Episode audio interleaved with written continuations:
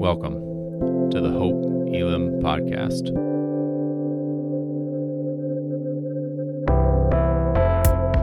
We are a diverse church in the heart of Des Moines, seeking to bring God's kingdom as we live more like Jesus. We hope that what you're about to hear points you to Jesus Christ.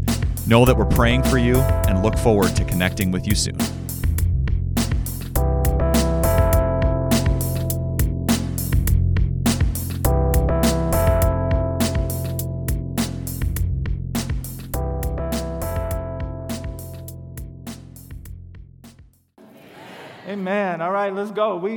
We've been in Romans for a while.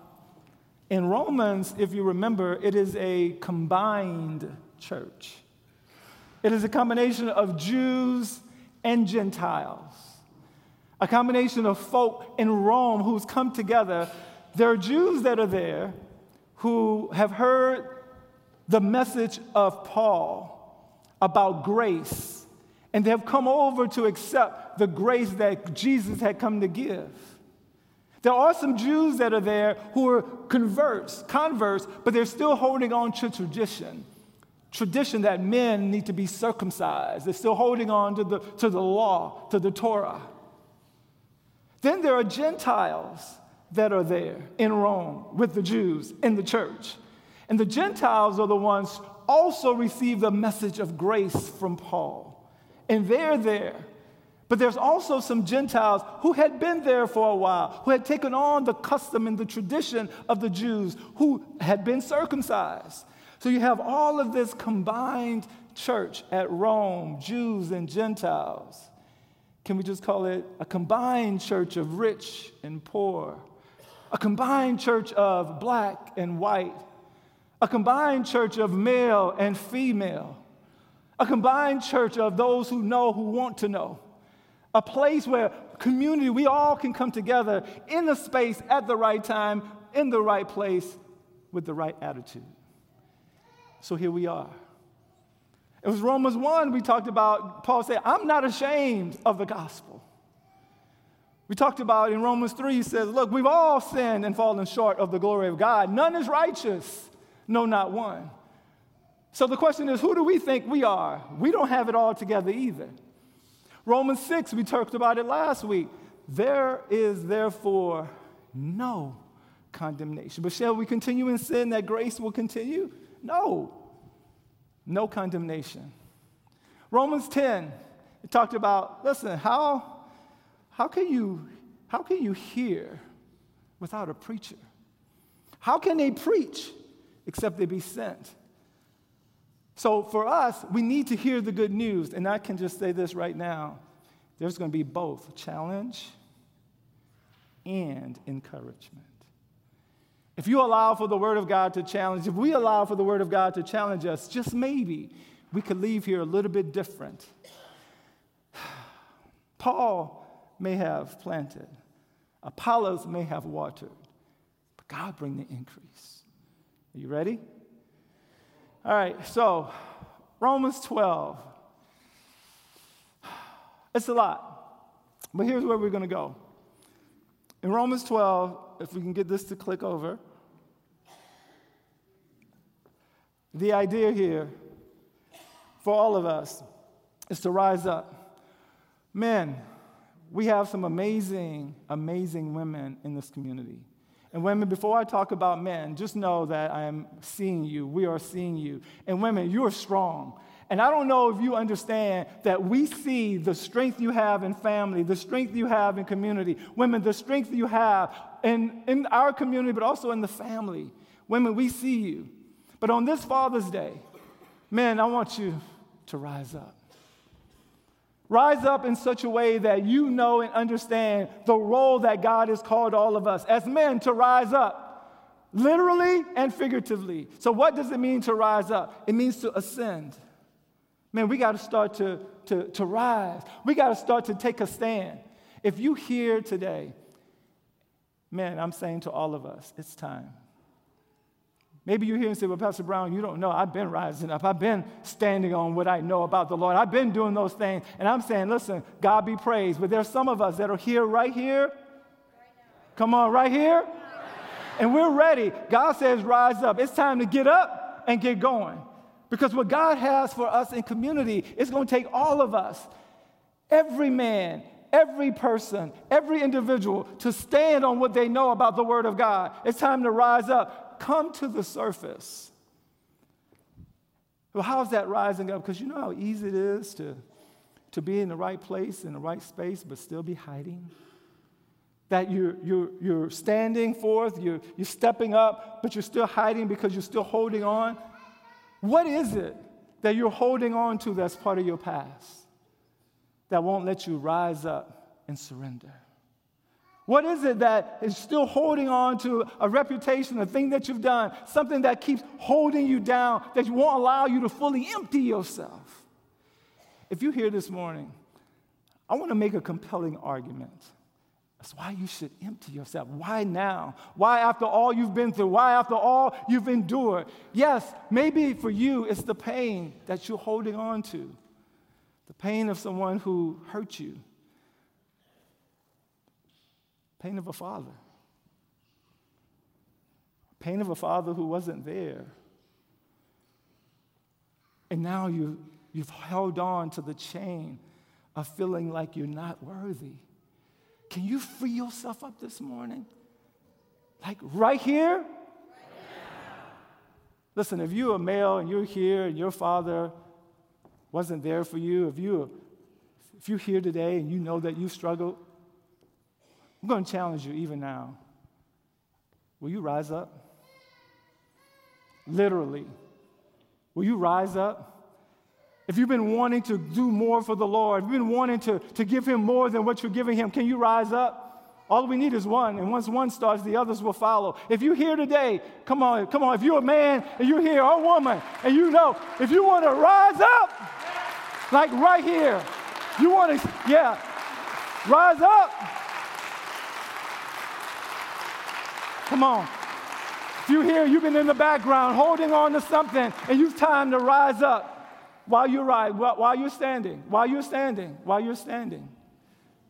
I just want to pray over you right now and let you know if you rise up, listen, right now, all that the devil took from you, all the pain that you've endured, all of the pressure you're under, all of the situations that you don't know how you're going to get through it, right here, right now, I just pray that God will begin to do a new thing over your life. The fact that you took a stance, the fact that you rose up, the fact that you came from the surface out to the front, I pray right now that your life would change, your family life would change, and whether you stood up or not,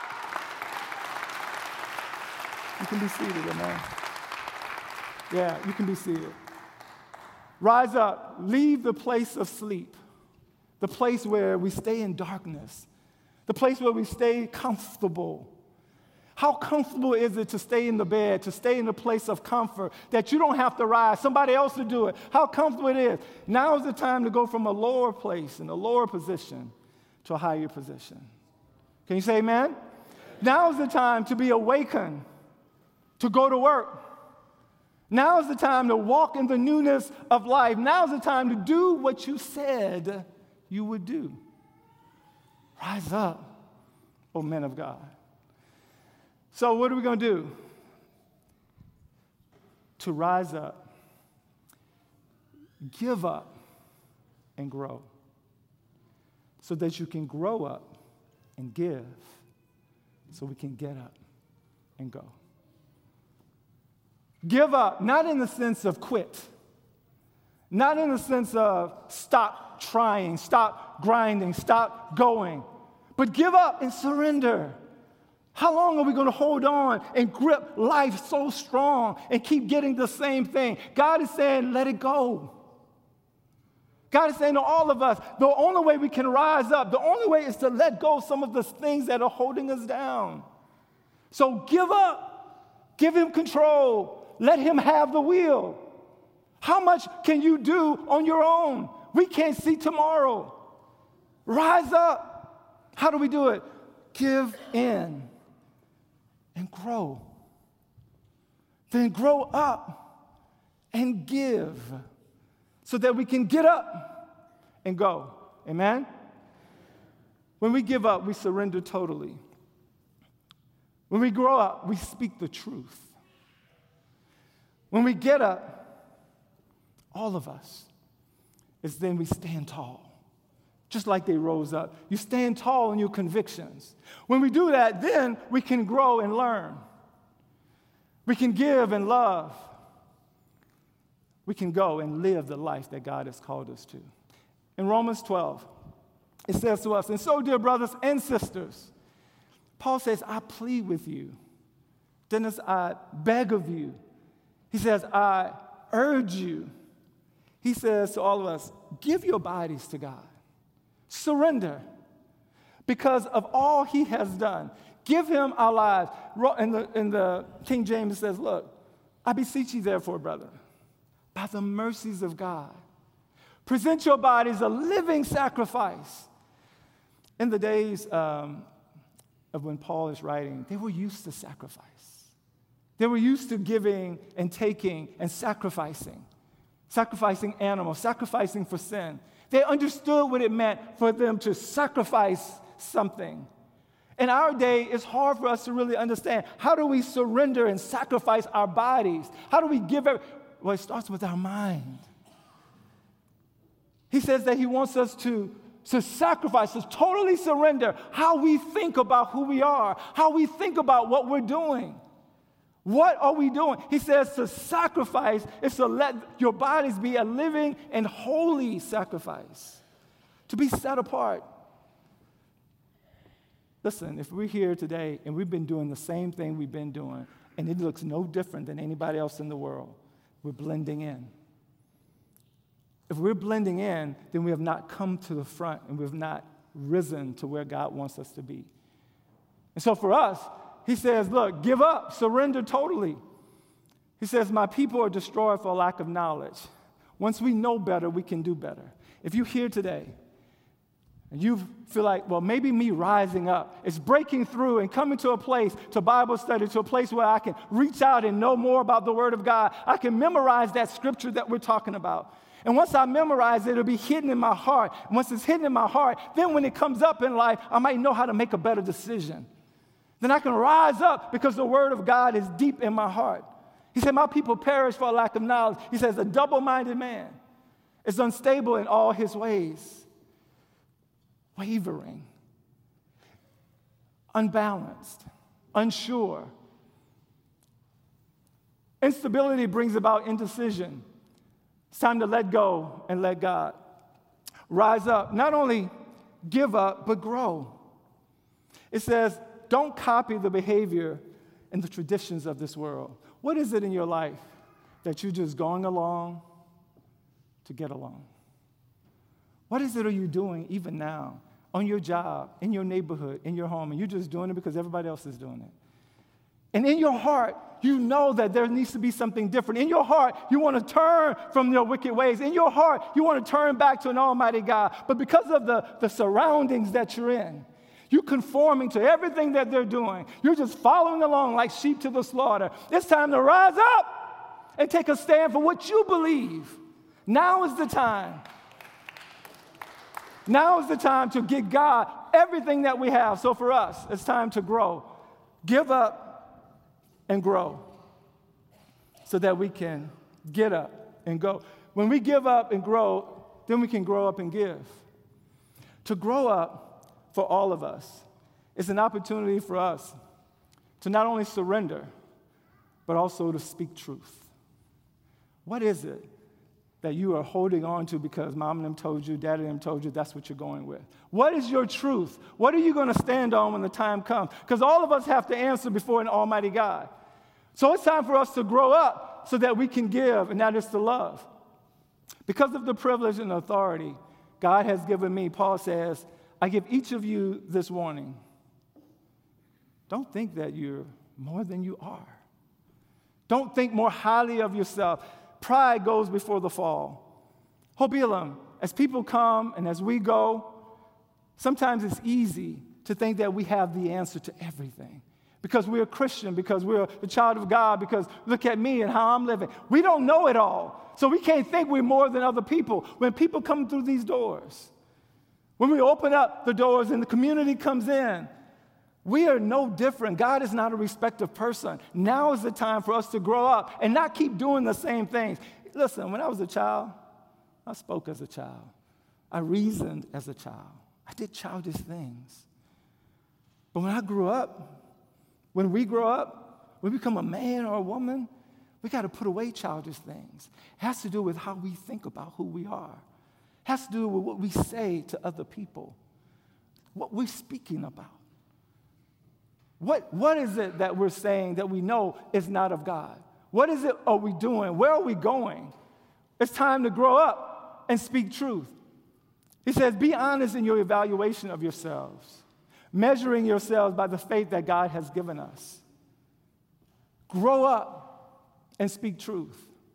And in doing so, we'll grow up and speak truth. He says here in Ephesians, He says, Look, then we will no longer be immature like children.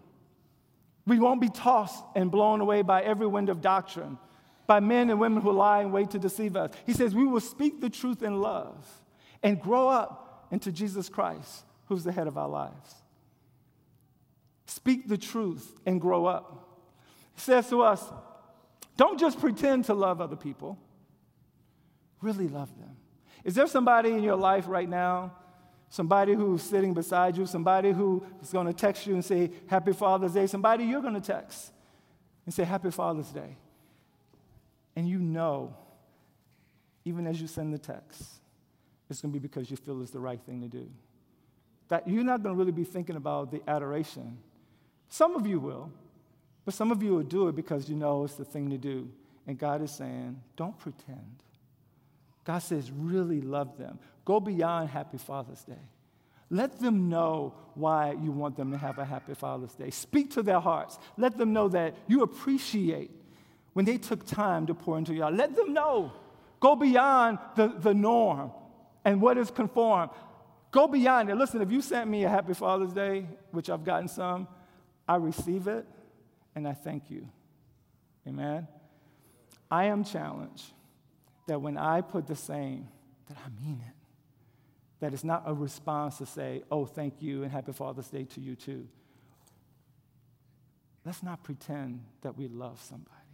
Let's really love them. Let's love deeply. Let's love unconditionally. Let's reach out when it's not Father's Day, when it's not Mother's Day. Let's go beyond. Let's go to a place that the love is so deep and rich that you, even if you don't say anything, they're not saying, Well, why didn't you say Happy Father's Day? Because they know you've been loving them all day, every day. Love deeply suggests as we come together as the people of God and we come together as the church, you're going to give me some grace over and over. You're going to assume the best, even though it may not come out the way I intended. You're going to give me the love and the grace and the space to fall, and you're going to pick me back up. We're talking about community, we're talking about the church. We're talking about loving each other, loving the brethren, loving in a way that we can give God glory. But not only do we love, each other, we got to be able to love our enemies. Can somebody say, uh oh?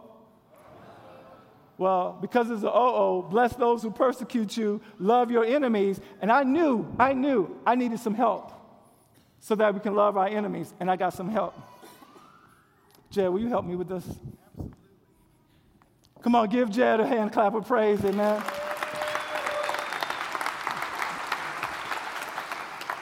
Hello, Hope Elam. You know, it's so interesting. I was just standing over here, right, singing with a microphone and everything like that, right in front of the same crowd, and I was not nervous then. Now I just move over a foot, and all of a sudden I'm nervous. Go figure. I, when I was looking at this scripture, I could not help but think of King David. And King David was known as a lot of different things. There are a lot of different things that characterized his life. One of the first things that people think of is that he was a great warrior. I think probably all of us know, even if you have never been to church before, maybe this is your first time, you probably still know the story of David and Goliath. And there are so many military victories in the scripture when it comes to King David. But he was also a worshiper.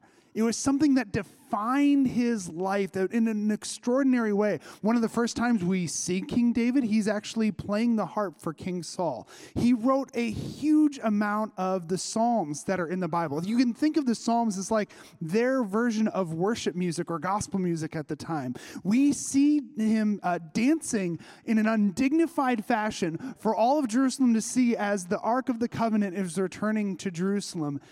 David was a worshiper. And there's something else that characterized David's life. And if you've been doing the Old Testament reading tracks, you've probably seen this.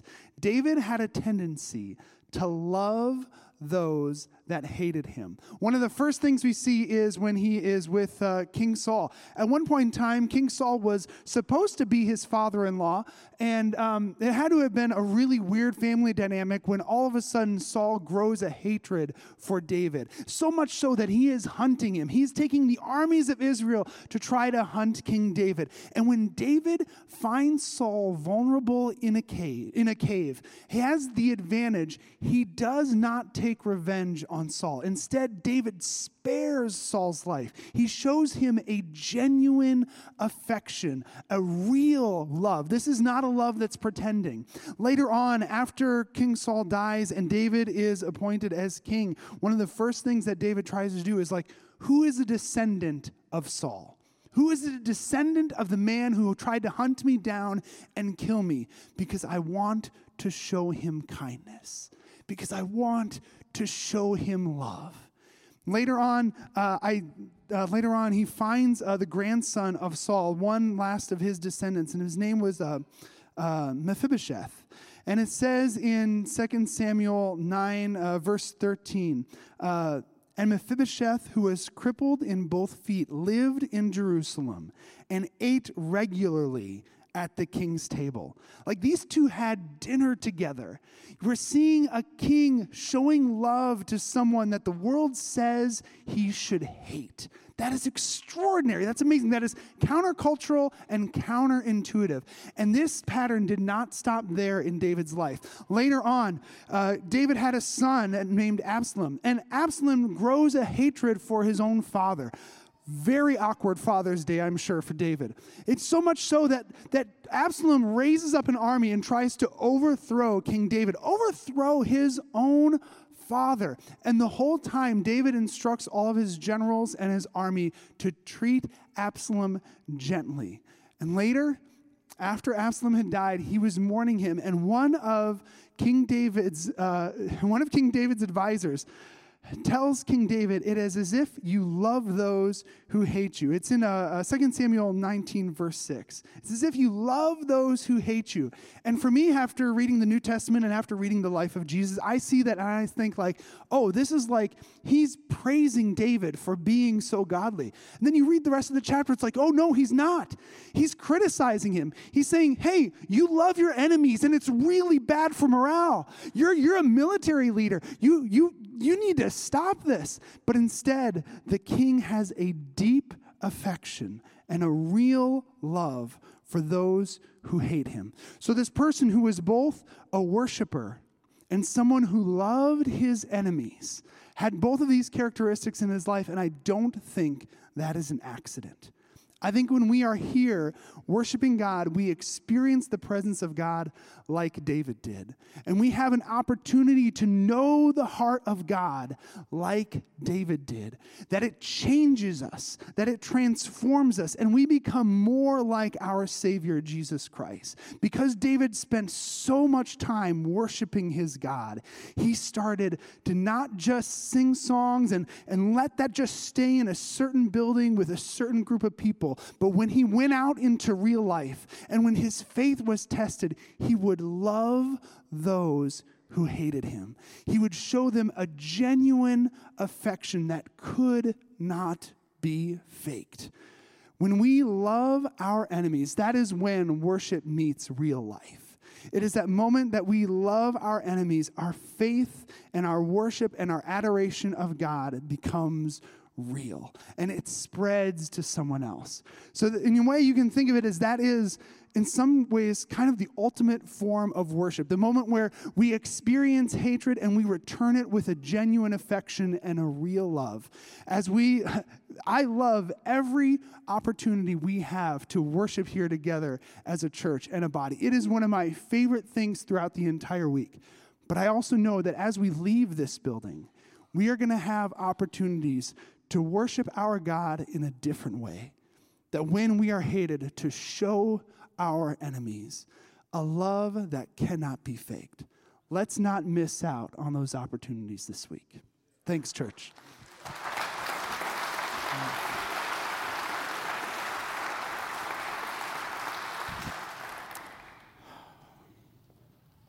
Love is the only thing that overcomes hate.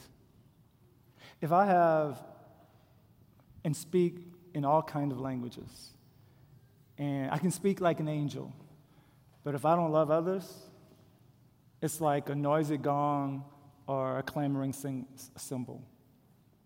If, I don't know, if I have all faith that I can move mountains, if I have enough faith that I can change things, but I don't love other people, it don't mean anything.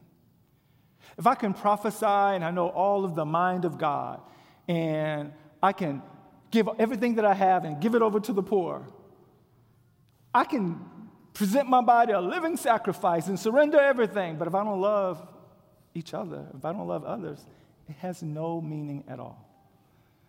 Love transcends hate.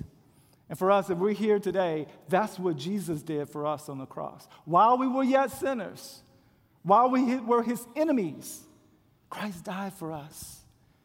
And on this Father's Day, more than anything, he's saying, Look, the opportunity is coming, Jed. The moment is coming of what we're going to do. And I'm saying, Rise up. Rise up with the way we think, rise up with the way we return. Do we return evil for evil? Do we start to plot for revenge? Do we start to take it into our own hands? What are we going to do when the moment comes? Because our Father says, As I've done, He calls for us to do. And so, as we move forward, rise up. It's time to get up and stand tall. He said, Look, live in harmony with each other. He says, Don't be too proud to enjoy the company of ordinary people. And don't think you know it all. So, as the people of God, listen, can we just, as people come into this place, and I've said it before, we have a very friendly, welcoming, engaging place. And so, if you're visiting, hear me clearly. If you've encountered somebody that's not friendly, welcoming, and engaging, they're probably not a member here, they're visiting. Amen? All right. All right. So I'm telling you what I know. And I listen, from the moment that I stood right about, first I was standing here with my family, and then I stand, stood here. And from the moment I came, September 1st, Hope you've been completely real and not fake. You have been completely welcoming, loving, and kind. That is who we are. We have to be able to allow other people to come in and be in community. One of the missions and visions that I think we ought to add to our mission and vision is that we're the most friendliest, the most welcoming, and the most caring church in the nation.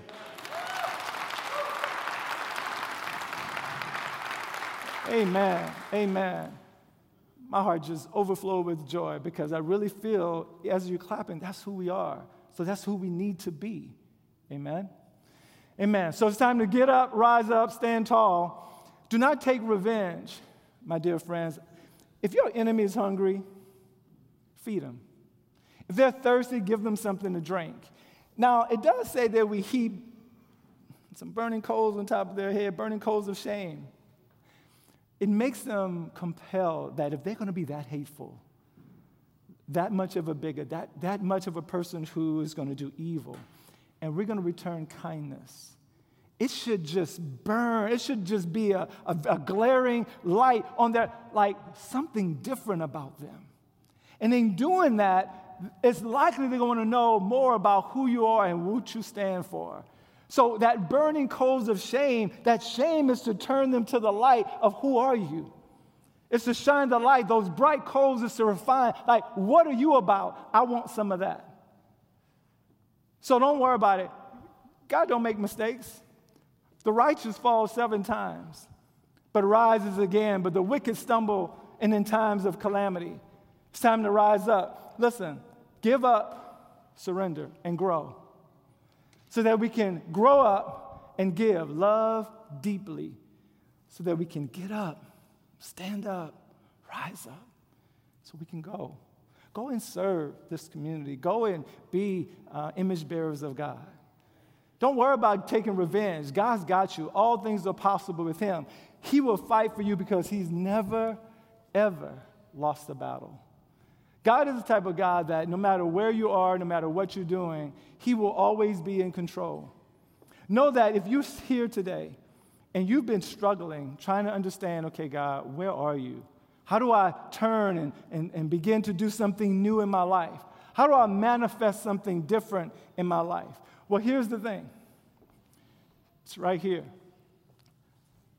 We've been plotting, trying to do it ourselves, trying to take control, trying to repay, trying to take, take it all in our hands and do it ourselves. And God says, let it go. And today, right here and right now, God says, I got you. Give it to me. He said, because if I, I will avenge, I will pay back. There's no need to worry. Amen? Amen. If you would stand and worship with us, amen, and put your hands together for an almighty God. Amen.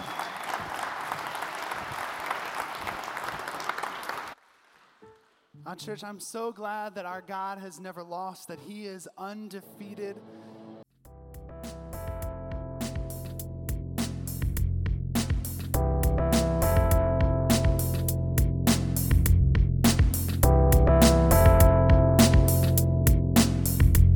Much for joining us. To find out more about Hope Elam, follow us on Instagram at hope.elam or visit our website at hope-elam.org.